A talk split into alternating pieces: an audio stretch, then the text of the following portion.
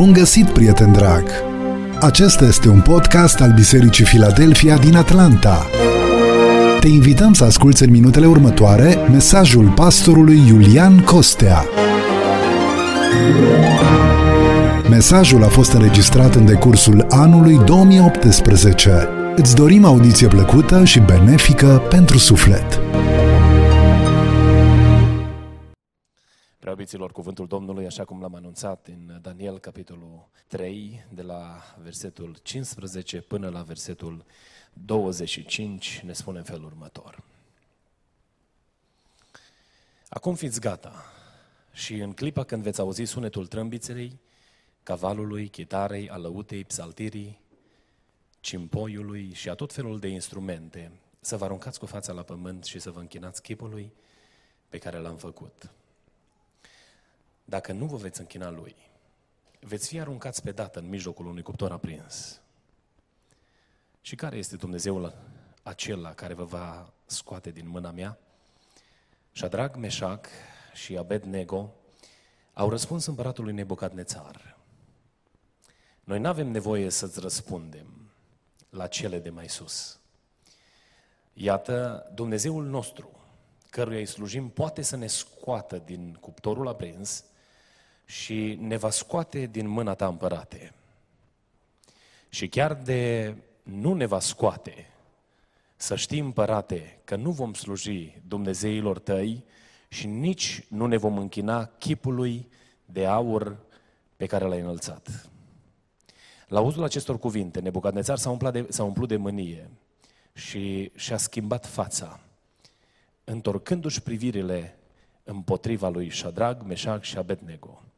A luat cuvântul și a poruncit să se încălzească de șapte ori mai mult cuptorul de cum se cădea să-l încălzească. Apoi a poruncit unora din cei mai voinici ostași din oștirea lui să lege pe Shadrag, Meșac și Abednego și să-i arunce în cuptorul aprins. Oamenii aceștia au fost legați cu izmenele, cămeșile, mantalele și celelalte haine ale lor și aruncați în mijlocul cuptorului aprins.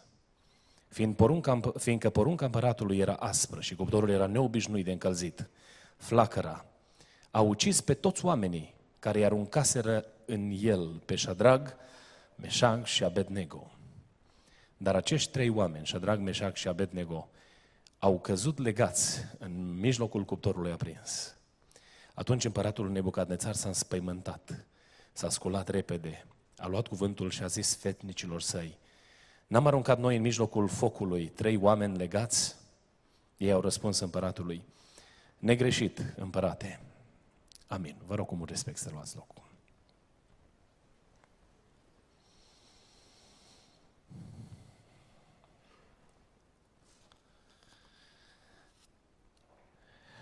Iubiți frate și surori, în fața acestui cuvânt, aș vrea să lansez înainte dumneavoastră provocarea de a ne uita în cuvântul Domnului și uh, am dorința să împărtășesc un mesaj din seria Biruitor, pe care l-am intitulat Biruitor în necazuri. Biruitor în necazuri. Necazul este o componentă a vieții fiecăruia dintre noi. Face parte din existența noastră. Toți cât suntem aici am avut necazuri. Mă gândeam că copiii n-au până când am început să ascult un pic la ce vorbesc unii cu alții. Și vai, Doamne, ce grea e viața și pentru ei. Au și ei, Domne, probleme mari. Poate sunt persoane la o vârstă mică care nu au avut încă necazuri grele în viață. Dar necazul este o parte integrantă a vieții, face parte din experiența noastră. Necazul uh, nu ne ocolește pe niciunul dintre noi. Trăim într-o perioadă în care predicatorii contemporani încearcă să uh, introducă pe scena bisericii un mesaj eretic care vine și spune că dacă ești right sau ok cu Dumnezeu, nu mai ai necazuri. Depășești problema asta și de acum ai scăpat de necazuri. Asta este un fals, e o minciună. Am auzit toată un predicator care spunea că atunci când uh, ai suficientă credință, nu mai conduci Dacia, conduci Mercedes. Și am zis, really? Dacă mie îmi place Dacia mai mult ca Mercedes. Am auzit pe cineva că și aduce Dacie din România, domne. Așteptăm să vedem în câteva săptămâni cum arată. Dar este mentalitatea asta. Și în perioada în care trăim noi astăzi, pătrunde tot mai mult erezia aceasta și oamenii sunt înclinați spre a primi sau a asculta mesaje de genul acesta. Un mesaj de genul acesta adună zeci de mii de oameni în ziua de astăzi. Se umplu stadioane cu oameni dorind să audă, speranța că s-a scăpat, s-a terminat cu necazurile. Dar nu aceasta este realitatea. Biblia ne spune altceva. Biblia ne spune că în experiența creștinului, ceea ce face diferența nu este absența necazului, ci este prezența lui Hristos alături de noi în mijlocul necazului. Pentru că El nu a promis ucenicilor că vor avea o viață scutită de necazuri dacă vor asculta de El și dacă vor urma îndeaproape învățăturile Lui. Ci El a promis ucenicilor că dacă se încred în El și dacă trăiesc viața plăcut lui Dumnezeu, Domnul le va sta alături în necazuri. Și prezența lui Dumnezeu în mijlocul necazului face diferența, lăudat să fie numele Domnului. Um, ce este de fapt necazul? Necazul este o mărăciune, o mâhnire lăuntrică, o întristare produsă de un eveniment nedorit care schimbă cursul normal al lucrurilor. Trăiești viața liniștit și un telefon schimbă tot ce ai știut despre viață până la momentul ăla.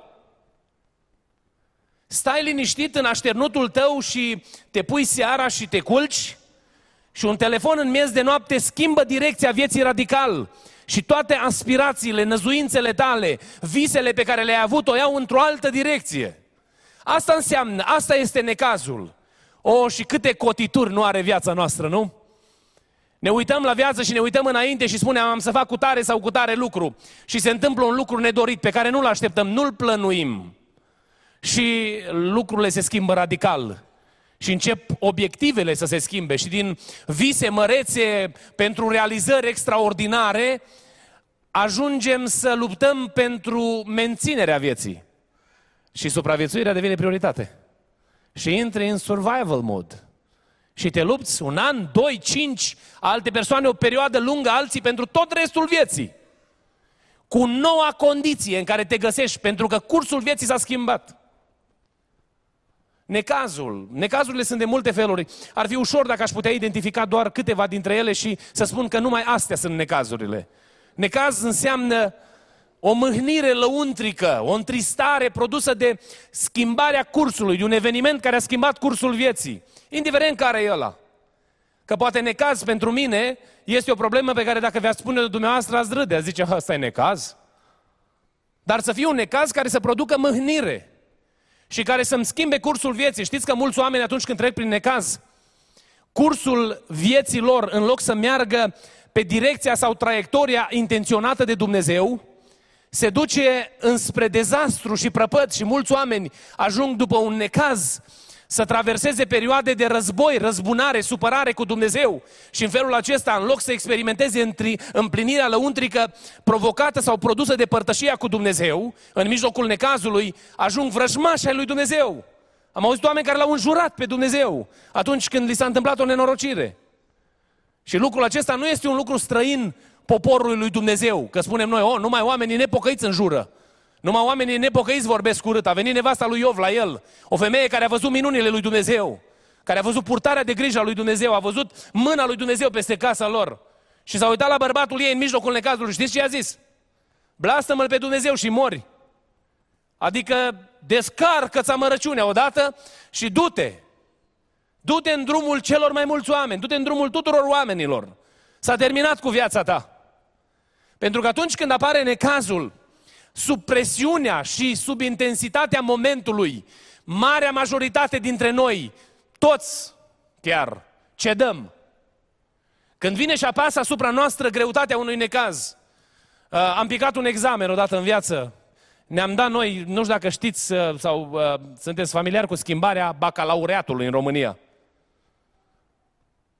Ne-am făcut noi grevă. Generația mea a fost generația care a făcut grevă și am ieșit cu miile în stradă în Timișoara Că vrem, domne, altfel de bacalaureat. Ăștia au zis că îl schimbă de la patru materii, îl schimbă la șapte. Și noi am zis, cum, domne, nu ne trebuie șapte materii, noi vrem din patru. Și ăștia au zis, las că vă dăm noi examen din patru materii, să știți ce înseamnă examen. Și când au venit rezultatele la una din materiile la care eram cel mai stăpân, la care nu, luam, nu, nu luasem notă mică niciodată, am văzut pe tabelul acela picat. Mi-a ieșit păr alb, am un smoc aici de păr alb, mi s-a mai dus de când m-am căsătorit cu Felicia, că au revenit culoarea părului. Dar de întristare aia, când m-am uitat la tabel, m-am îngrozit. Eram în oala a 80 și ceva la sută din elevii din România. Dintr-un elev premiant, care luase în premiu în clasa 12 mă uitam la tabelul ăla și examenul, domne. Și acum am uit în spate și râd. Mă zis, domne, ce copil am fost.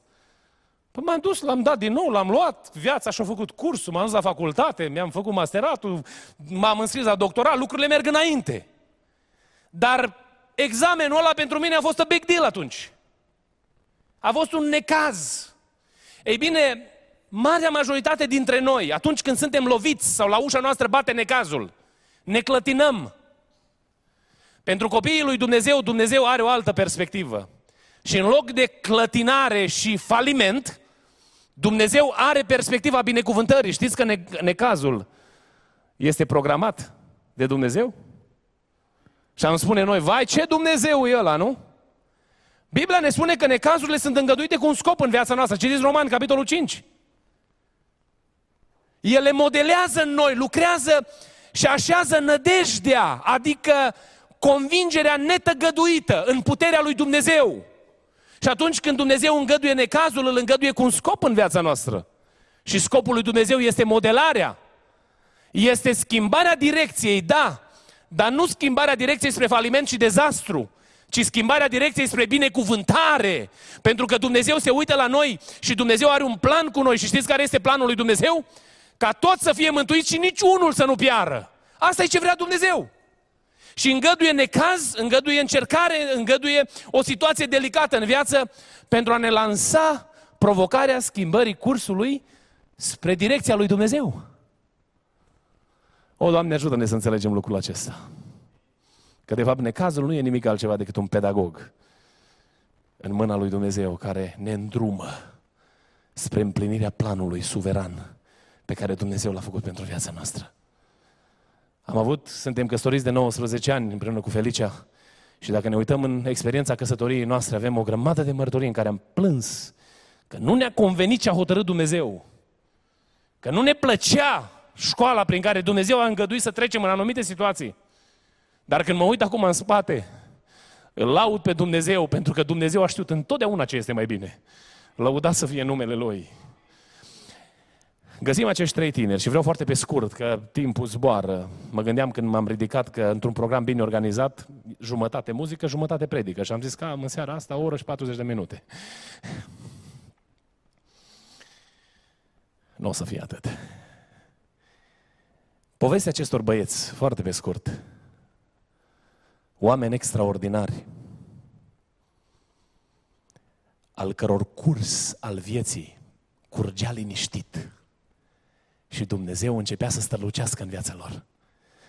A bătut la ușa lor mâna asupritorului și într-o zi au fost luați din, luați din familiile lor și au fost duși în Babilon. Fiind departe de casă, probabil drumul de acasă până în robie a fost un drum foarte complicat, că nu știau ce urmează. Dar zilele de întristare apuseseră. Știți de ce? Citiți capitolul 2. În capitolul 2 găsim niște băieți care au fost aleși pe mustață, cum spunem noi românii. S-au uitat, i-au evaluat din punct de vedere intelectual, din punct de vedere fizic, i-au măsurat, i-au cântărit și au zis, domne, ăștia au înaintea lor perspectivă de a fi împărați, de a fi coordonatori, de a fi lideri. Și din sclavi ajung oameni de influență. Și vin ei cu propunerea, măi, noi nu putem acum, dacă împăratul v-a văzut că arătați așa bine, Acum noi trebuie să avem grijă de voi. Și au încercat să aibă grijă de ei cu mâncărurile Babilonului și ei au spus, nu, nu ne trebuie. Noi avem regimul nostru culinar. Regim culinar nu impus de o dietă restrictivă, ci impus de mâna autoritară a Dumnezeului pe care îl slujim. Și mâncarea noastră este strâns legată de așteptarea lui Dumnezeu. După 10 zile, cântăriți-ne, evaluați-ne, uitați-vă la noi. Și vom vedea cum stau lucrurile atunci. S-au uitat la ei după 10 zile, oară diet, nu? Cred că toate surorile s-ar bucura să existe un diet, dar și noi bărbații. Nu? care în 10 zile să te facă, domne, să îi faci pe ăștia să uite la tine și să rămână cu ochii căscați să vadă ce puternic, nu? Nu, dar nu era vorba de diet, era vorba de mâna lui Dumnezeu.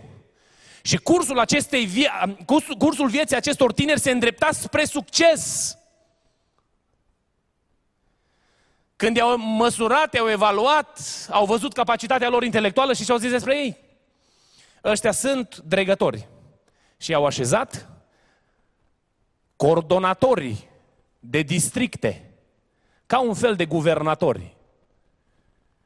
Au zis, domne, ăștia atât de capabili sunt încât imaginați-vă succes după succes, succes după succes, succes după succes. Și în mijlocul succesului vine necazul. Într-o zi vine o lege năstrușnică care interfera cu convingerile spirituale pe care oamenii aceștia le aveau. Dar ei erau atât de puternic înrădăcinați în brațul lui Dumnezeu și în învățătura cuvântului, încât nu se lăsau clătinați de provocările Babilonului. Și când au venit colegii lor din celelalte ținuturi, oameni de aceeași breaslă, oameni care își măsurau umerii, nu care se uitau la picioarele unii altora. Oameni care se lăudau cu, aceeași, cu aceleași realizări. Au venit și au spus împăratului, peste ținuturile alea sunt niște băieți care și-au luat-o în cap, domne, nu vor să asculte de tine. Și vin și stau de vorbă cu ei. Și vine provocarea vieților. Și se dă porunca, la refuzul lor de a se închina, se dă porunca să se încingă cuptorul de șapte ori. Se întâmplă acolo minuni după minuni. Prima minune, știți care este? Că ei au făcut ceva neobișnuit. Au încălzit cuptorul ăla peste limitele puterii umane. Nu știu cum au băgat pe foc. Au băgat de departe, ăia care au băgat pe foc. Nu au fi murit și ei. Dar când s-au apropiat cei care trebuiau să-i arunce în foc, i-au aruncat pe tinerii ăștia legați cu hainele lor. Și când s-au apropiat de gura cuptorului, au căzut jos și au murit. Că așa de puternică era căldura aia. Și împăratul nedumerit s-a așteptat să vadă că și ăia care ajung în foc mor. Dar ăia care au ajuns în foc n-au murit. Ci când au căzut în foc, li s-au dezlegat legăturile.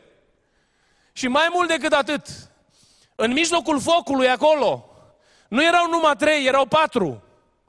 Și probabil că împăratul se ștergea la ochi și se uita să vadă ce se întâmplă. Nu văd bine, flăcările m-au turmentat. Și în mijlocul cuptorului, arături de cei trei băieți credincioși, stă însuși Dumnezeu și apără cauza lor. Îi protejează de focul împăratului și intervine cu biruință. Lăudat să fie numele lui Dumnezeu. Aș vrea să vin cu câteva provocări la noi. Cum putem să ieșim biruitori în necazuri? Avem ceva de învățat de la, copii, de la tineri ăștia. Nu știu dacă erau mai, cred că erau mai în vârstă ca mine. Însă bărbații ăștia ne învață ceva. Că necazul se poate birui. Că necazul nu vine să distrugă, ci necazul vine să ardă legăturile puse de alții. Nu vi s-a întâmplat să vi se însceneze o cursă și oamenii care vi-au înscenat cursa să rămână de rușine? Am lucrat undeva și îi deranja pe colegii mei că m-am bucurat de apreciere un pic mai mare decât ei. Și erau deranjați, cum domne, tu care vorbești greu engleză, să fii înaintea noastră, nu se poate așa ceva, domne. Și au încercat toate pârghiile rasism, uh, incompetență. Și ce făcea șeful ca să demonstreze că nu e așa, îmi dădea mai mult de lucru? Și cum îmi împlineam responsabilităților, cam mai sus, până într-o zi, pe prima pagină a publicației care era la locul acela de muncă, apare numele lui Iulian. Nu abilitatea mea, pentru că eu nu eram, nu eram mai pregătit decât unii dintre ei. Nu capacitatea pe care am avut-o, ci necazul creat cu scopul, de, uh, cu scopul distrugerii, nu făcea nimic altceva decât să mă împingă înainte. Pentru că Dumnezeu știți ce face? Când Dumnezeu îngăduie să treci prin încercare, El întotdeauna are în minte, în gând, binecuvântarea ta. El nu te vrea nenorocit, distrus, nu te vrea doborât, nu te vrea la pământ, ci vrea ca prin, prin încercarea sau necazul prin care treci să devii mai puternic și focul ăla începe să taie legături. Poate mai ai anumite provocări spirituale. Oh, și ce mai învățăm noi să ne rugăm când vine necazul peste noi, nu? Vine necazul, am uitat să ne rugăm poate pentru copii. Și trec multe săptămâni și nici nu pomenim numele lor, că sunt micuți. Și parcă nici trec neobservați, nici nu-i băgăm în seamă uneori. Și vine un necaz și așa ne mai punem pe post și rugăciune, două, trei zile. Post înaintea Domnului ca Dumnezeu să intervină, Dumnezeu să protejeze, Dumnezeu să schimbe. Și dintr-o dată Dumnezeu, prin necazul acela, arde anumite legături din viața noastră pentru a-și glorifica numele. Ca să poți birui necazul, sunt câteva lucruri simple pe care Dumnezeu ni le cere să le facem. Și e drept că cei mai mulți dintre noi cădem în fața acestor teste de atâtea ori, în mijlocul necazului. Primul lucru pe care l-am văzut că îl fac băiații, băieții aceștia, băieții aceștia au răbdare. Au avut răbdare. Ne uităm și în Roman, capitolul 12, versetul 12, cred. Uh, Pavel ne spune clar că necazul se biruiește numai cu răbdarea. Dacă n-ai liniște și răbdare atunci când vine încercarea. Când vine încercarea peste noi, prima reacție, știți care este? Let's do something about it. Nu fă nimic la momentul acela. Pentru că vederea ta este blurry, nu poți, n-ai capacitatea să iei decizii corecte. În momentul în care te-a lovit necazul, ești umplut de amărăciune, de întristare și orice decizie o iei, e o decizie greșită. Pentru că atunci reacționezi la situația imediată. Dar de fapt problema este mult mai mare decât o poți tu anticipa. Stay patient. Și spune Domnului, Doamne, a venit necazul, fă un pas înapoi. Și spune, Doamne, wow, wow, nu știu ce vrei cu treaba asta. Dar, Doamne, vreau să aștept în tăcere ajutorul Tău. Nu te lua cu necazul de coarne, să încerci să prinzi tu necazul și să-l rezolvi. Pentru că nu vei putea rezolva necazurile prin care treci. Este unul singur care rezolvă necazurile. Știți cine este acesta? Iisus Hristos, Domnul, lăudat să fie numele Lui. Noi nu avem capacitatea să ne rezolvăm problemele. And for some of us, it's hard to accept this. Pentru unii dintre noi e greu. Especially when we go into fixing mode. Când vrem să reparăm pe noi situația, pe cei din jurul nostru, Doamne, trebuie să se schimbe lucrurile. Lucrurile nu se schimbă la comanda lui Iulian. Lucrurile nu se schimbă la comanda dumneavoastră. Lucrurile se schimbă la o singură comandă. Și știți la cui comandă? La comanda lui Dumnezeu. Lăuda să fie numele Lui. Ei puteau acolo să facă un circ în fața împăratului și să-și revendice drepturile, să spună de autoritatea și influența pe care o au, să-și cheme oamenii pe care i-au ajutat în district să facă un tămbălău și să strige o grămadă de oameni, nu-i aruncați că sunt oameni buni. Nu, dar ăștia au stat liniștiți, au zis, dați, asta e soluția? Aruncați-ne, domnule, în cuptor. Pentru că din cuptor ieșim afară. Știți ce îmi place la tinerii ăștia? Tinerii ăștia au spus că Dumnezeu poate să-i scape și chiar dacă nu-i scape de cuptor din mâna lui, îi, îi scapă sigur. O să, mă, dacă intrăm în cuptor și murim, oricum pe mâna ta nu mai ajungem. Dar ei se uitau la mâna Dumnezeului suveran. Necazul tău nu poate fi rezolvat de nimeni decât de Dumnezeu însuși. Noi mergem la oameni, pentru că asta este înclinația naturală și e bine să stăm alături unii de alții. Nu vă puneți nădejdea oameni. Uneori mă cutremur și mi se umple inima de de mânire, când văd că sunt anumite persoane care așteaptă ca eu, ca păstor sau frații lucrători din biserică să facem ceva pentru situația în care se găsesc. We cannot do anything. We just can cry out to God. Atât putem să facem. Putem să vă dăm cuvântul, cartea lui Dumnezeu, care e la fel de valabilă pentru voi ca și pentru noi. I don't have any special power. Eu nu pot să vin. Mi-ar place să vin la voi. Îmi spuneți că aveți o problemă financiară, să vin să puși din deci de prin hol și aur și gata, ați scăpat de sărăcie. Îmi place când treceți prin necaz și suferință să vin lângă voi și să zic, oh, puh, numele lui Iisus vindecare. Mi-ar place să văd treburile astea și să le fac în fiecare zi. Pentru că asta mi este inima, să ajut oamenii. Dar nu pot. Unul singur poate și știți cine este ăsta? Iisus Hristos, Fiul lui Dumnezeu. Și mai job e să vă îndrept privirile către El. Pentru că El e singurul care poate. Eu n-am răspunsuri la toate întrebările oamenilor. Nu este niciun pastor în lumea asta, niciun consilier, niciun om înțelept care să vă poată răspunde la toate întrebările. Unul singur este care poate să răspundă la întrebările pe care le ai. Și știți cine este asta? Este Isus Hristos. Ai răbdare până vine El. Într-o zi, în fața unui mormânt stătea o familie răvășită, prieteni cu Domnul Isus Hristos și erau amărâți că le murise fratele, în casa cărora intrase Hristos de nenumărate ori, care l-au găzduit pe Isus și care au fost alături Domnului. Și Domnul părea că zăbovește. Dar vine ziua învierii. Vine ziua când în fața mormântului vine Isus Hristos și strigă Lazare, vino afară. Sunt patru zile și zilele alea sunt lungi. Dar când s-a gătat timpul așteptării, intervine Dumnezeu cu brațul lui atotputernic, ai răbdare. Nu-ți pierde cumpătul, nu te apuca să, să-ți sfâși hainele și să, să, să iei decizii neînțelepte. Rabdă. Și dacă te poți ruga ceva în ziua încercării, în ziua necazului, roagă-te lui Dumnezeu, Doamne, dăm putere să aștept în tăcere ajutorul Tău. O tare mult mai țipăm noi. Avem un câine mic acum și ne chinuim cu el. Urlă, Domne, de zici că tot satul e a lui. Cam așa, mă uitam o dată la el și mă gândeam, men, cam așa arăt eu când nu mi se întâmplă ceva ce aștept de la Domnul și eu dau repede din picioare. Că vreau repede, Domne. Știți ce ne spune Biblia? Vrem să biruim în necazuri. Wait on God. El nu vine niciodată prea târziu. Vine diavolul la urechea ta și spune, te-a abandonat și tu spune, nu! Spune, când vine diavolul și spune, nu mai este soluție, tu spune, este!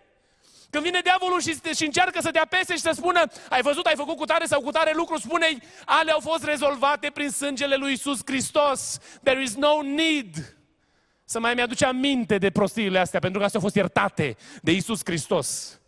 Rabdă, așteaptă în răbdare și vei trece prin necaz.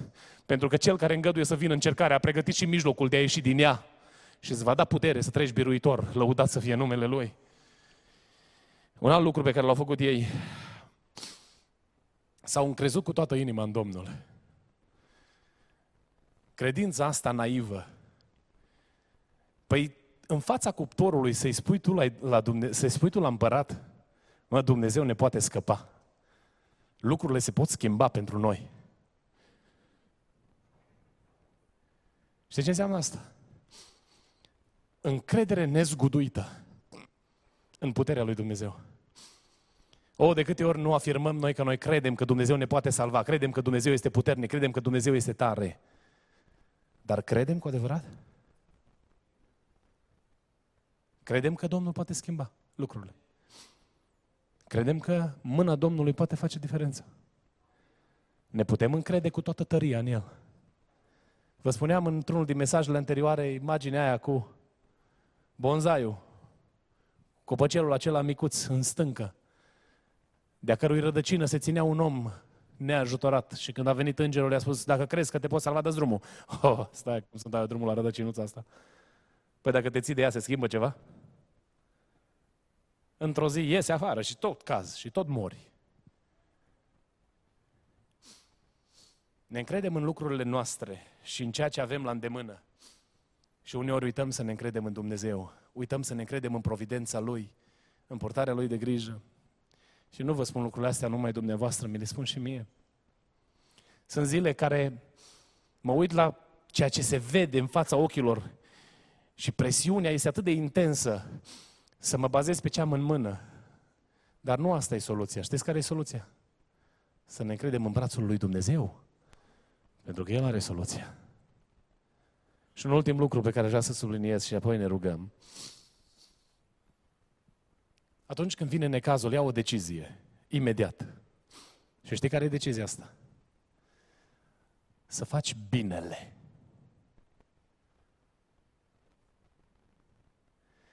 Când s-a abătut nenorocirea asupra oamenilor ăstora, ei n-au fost concentrați asupra poziției sociale pe care o aveau și asupra drepturilor pe care le aveau în împărăție datorită autorităților. Ci ceea ce s-au concentrat ei că trebuie să facă este să asculte de glasul lui Dumnezeu, să facă ce învață Dumnezeu. Când vine necazul, știți în ce lovește prima dată? Lovește în principiile noastre. Te-ai rugat atâția ani, vine diavolul și strigă la ureche.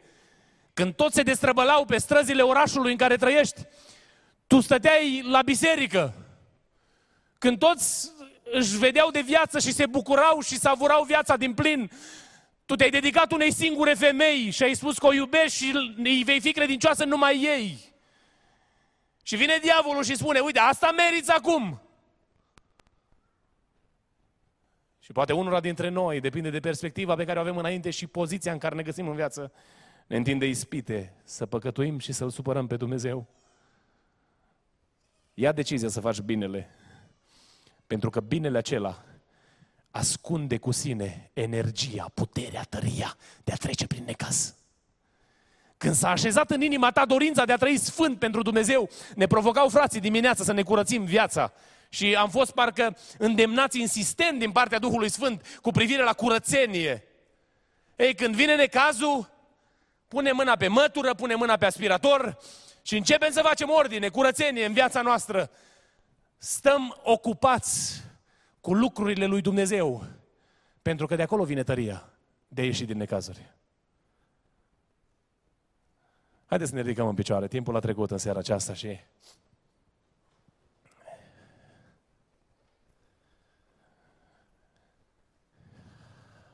Poate ești în necaz acum. Sau poate numai ce a trecut unul și deja ai primit vestea altuia. Poate numai ce ai scăpat de o nenorocire și deja bate la ușa ta alta. Vreau să spun ceva în seara asta.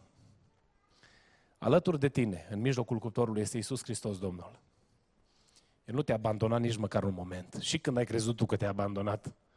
Am auzit un mare debate teologic că, wow, uh, păcatele noastre îl, îl fac pe Dumnezeu să-și întoarcă fața de la noi și ne abandonează, ne uită. Dumnezeu nu poate suporta păcatul, dar păcatul nu, at- nu anulează atributele lui Dumnezeu. Dacă l-ai supărat pe Dumnezeu, chemarea Duhului Sfânt al lui Dumnezeu în seara asta este să te pocăiești și să-ți repari viața. Pentru că Dumnezeu îi pasă de tine și îți dă șansa mântuirii și pocăinței. Dar păcatul tău nu-L face pe Dumnezeu inexistent. Atunci când ești în mijlocul cuptorului, să nu crezi că Dumnezeu este undeva departe, ci Biblia ne spune că El este aproape de fiecare dintre noi. Nu ne spune că e aproape numai de 10% sau de aproape de 2 sau aproape de 5, ci e aproape de tine. Și să nu uiți că în mijlocul cuptorului, dacă ai fost un om credincios lui Dumnezeu și l-ai iubit pe Dumnezeu cu toată inima ta, Dumnezeu acolo te aruncă și stă undeva departe și se uită la tine. Vine cu tine în foc, vine cu tine în apă, vine cu tine la spital. De multe ori, de fiecare dată când mă duc la spital, îmi place să mă rog și să afirm prezența Domnului în salonul ăla. Pentru că eu știu că Dumnezeu e prezent acolo. Pe patul ăla, când aparatele sunt foarte instabile, la capul patului tău e Hristos Domnul și are grijă de tine. El te ține în mâna Lui. Să nu crezi că te-a abandonat sau te lasă. Dacă a venit necazul, nu te gândi că ai fost uitat de Dumnezeu, pentru că Dumnezeu nu uită. Tu uiți, e uit. Dar Dumnezeu nu poate uita. Dumnezeu știe totul. E Dumnezeu. Fă bine și uită-te către Dumnezeul acesta. Ai răbdare. Nu te grăbi să vorbești vorbe în pripă. Nu te grăbi să faci afirmații acuzându-L pe Dumnezeu, vorbind ușor la adresa lui Dumnezeu. Pentru că vine ziua în care vei simți degetul lui Dumnezeu. Și negura aceea neagră va fi risipită și pe cerul vieții tale va străluci soarele neprihănirii, care este Hristos Domnul. Pentru că El stă alături de tine și în mijlocul necazului îți va întinde mâna să te scoată de acolo. Putea pe Petru să-l lase în apă și să-i spună la Petru, Petre, ți-o trebuit umbla pe ape? Du-te, Domne, în apă! Îmi găsesc altul, ești prea îndrăzneț, prea ușor îți dai drumul la gură, prea ușor vorbești rău de alții, du-te, Domne, în drumul tău.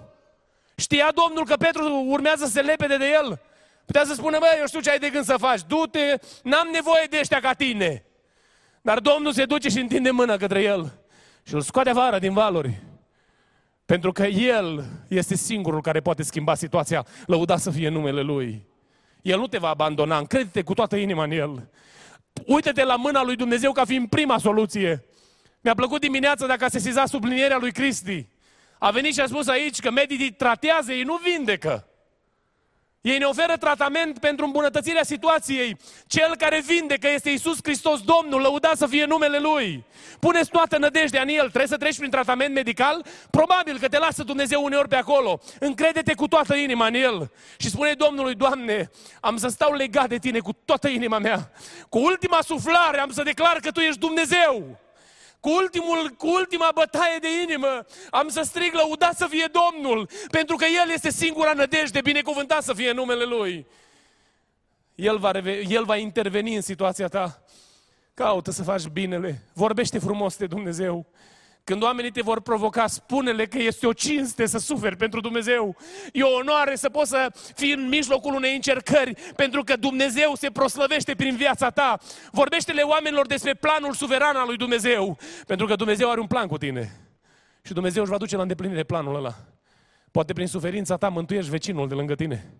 Poate prin criza ta financiară, Dumnezeu așează adevărul că El dă pâine celor neajutorați și Dumnezeu va binecuvânta pe cineva într-o zi prin mărturia ta. Fii încrezător și vorbește cu îndrăzneală despre bunătatea lui Dumnezeu. Ne vom ruga. Eu știu că vreți, ca și mine, să fim biruitori în necazuri.